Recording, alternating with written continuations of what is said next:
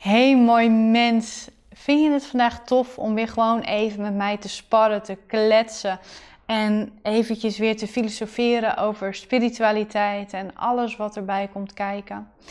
Ik wil het namelijk met je hebben over een blokkade, over een blokkade ehm, in ons leven en hoe we met onze zielsmissie, hoe je het ook wilt noemen, met onze ideeën, met onze dromen kan natuurlijk ook gewoon praktisch uh, zijn.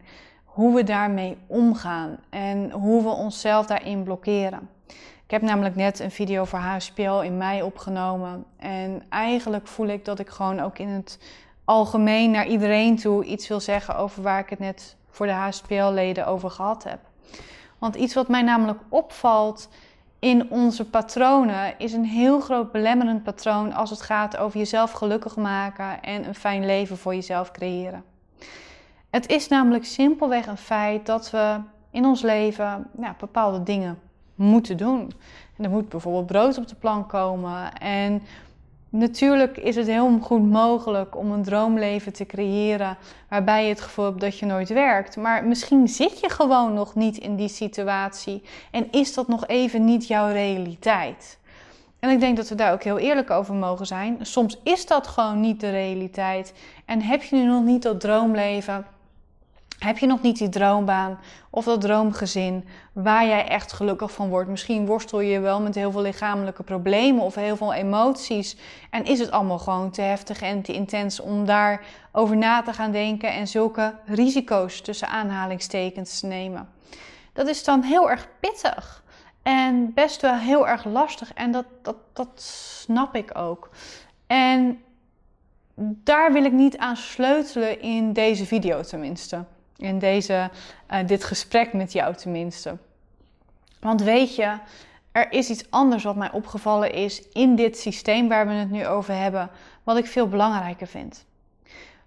Want als we, wat we net gezegd hebben, dat we sommige dingen gewoon moeten als we in een bepaalde fase in ons leven zitten, en dat we, dat, dat we er gewoon nog niet aan toe zijn om dat om te gooien, als we dat nou even accepteren dat dat zo is dat dat gewoon nu een gegeven is. Ook al weten we dat we dat zouden kunnen veranderen en zouden kunnen manifesteren.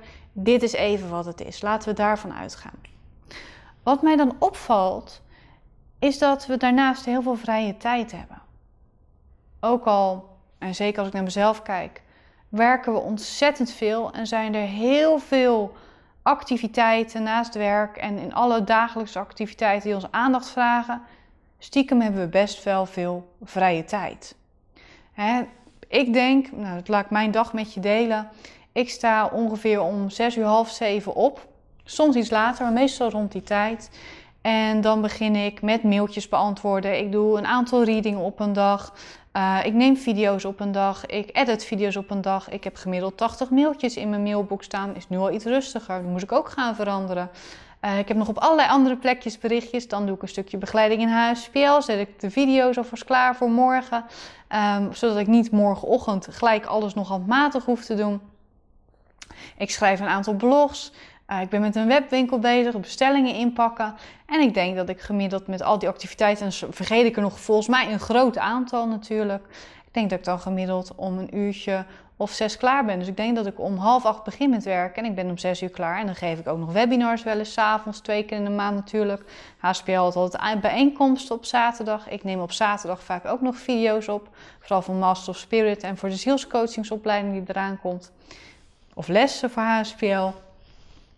Dus ik ben eigenlijk bezig. Dus eigenlijk zou ik nog maar één dag over hebben en dat is de zondag. Waar ik ook vaak nog mailtjes en berichtjes op uh, beantwoord en problemen oplos mochten die zich voordoen.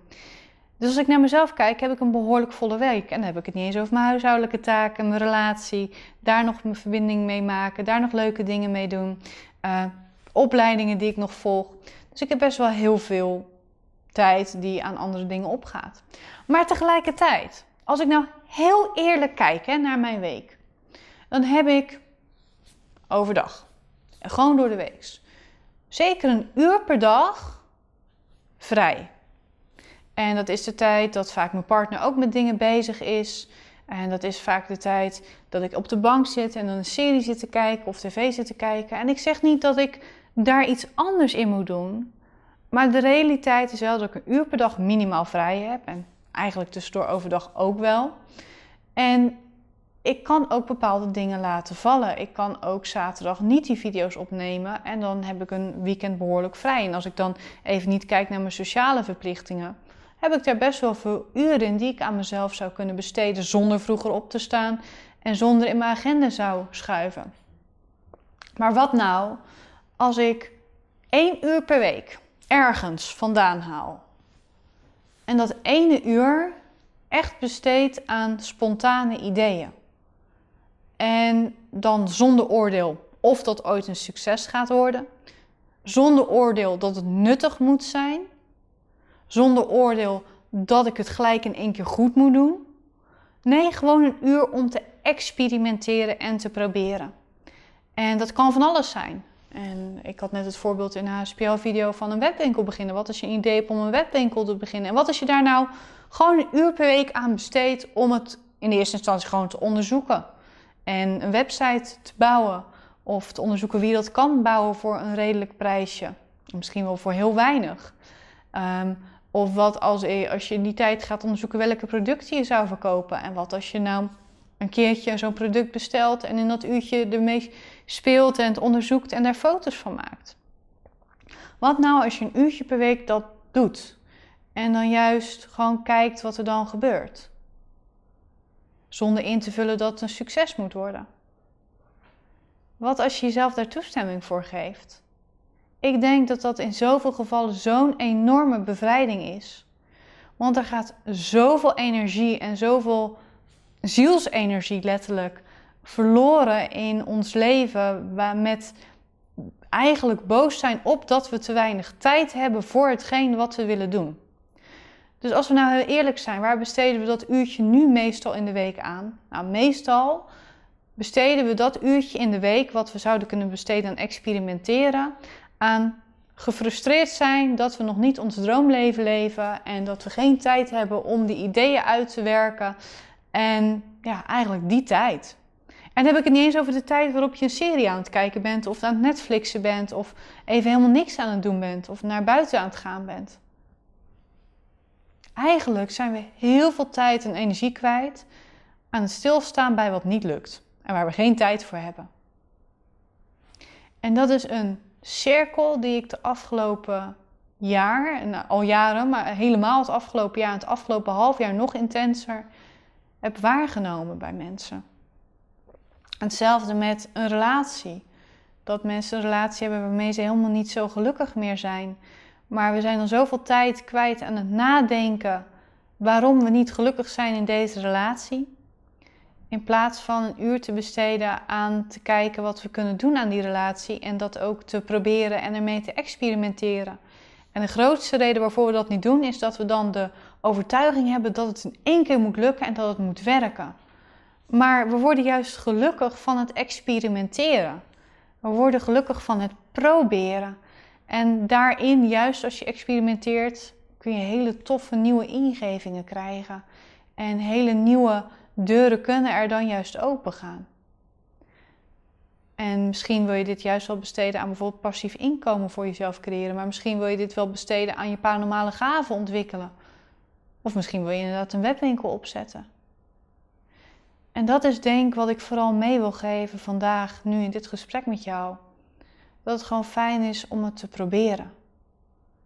En dan ook tegen jezelf te zeggen: het is een experiment. Het hoeft geen succes te worden. Het hoeft niet snel te gaan. Het hoeft me helemaal niks op te leveren. Het is gewoon even mijn hobby. Om die ideeën die jij continu in je hoofd hebt en die ingevingen die je binnenkrijgt vanuit je ziel, vanuit het universum, om die gewoon eens de ruimte te geven. En dan zul je zien juist dat dat energie geeft. En dat je dan minder die zwaarte voelt van het lukt allemaal niet. Um, zelfs al heb je voor de rest je leven op orde en ben je, vooral, ben je daarna ook gewoon gelukkig. Het kan je juist nog iets gelukkiger maken. En met die woorden ga ik hem afronden en wens ik je een hele fijne dag toe.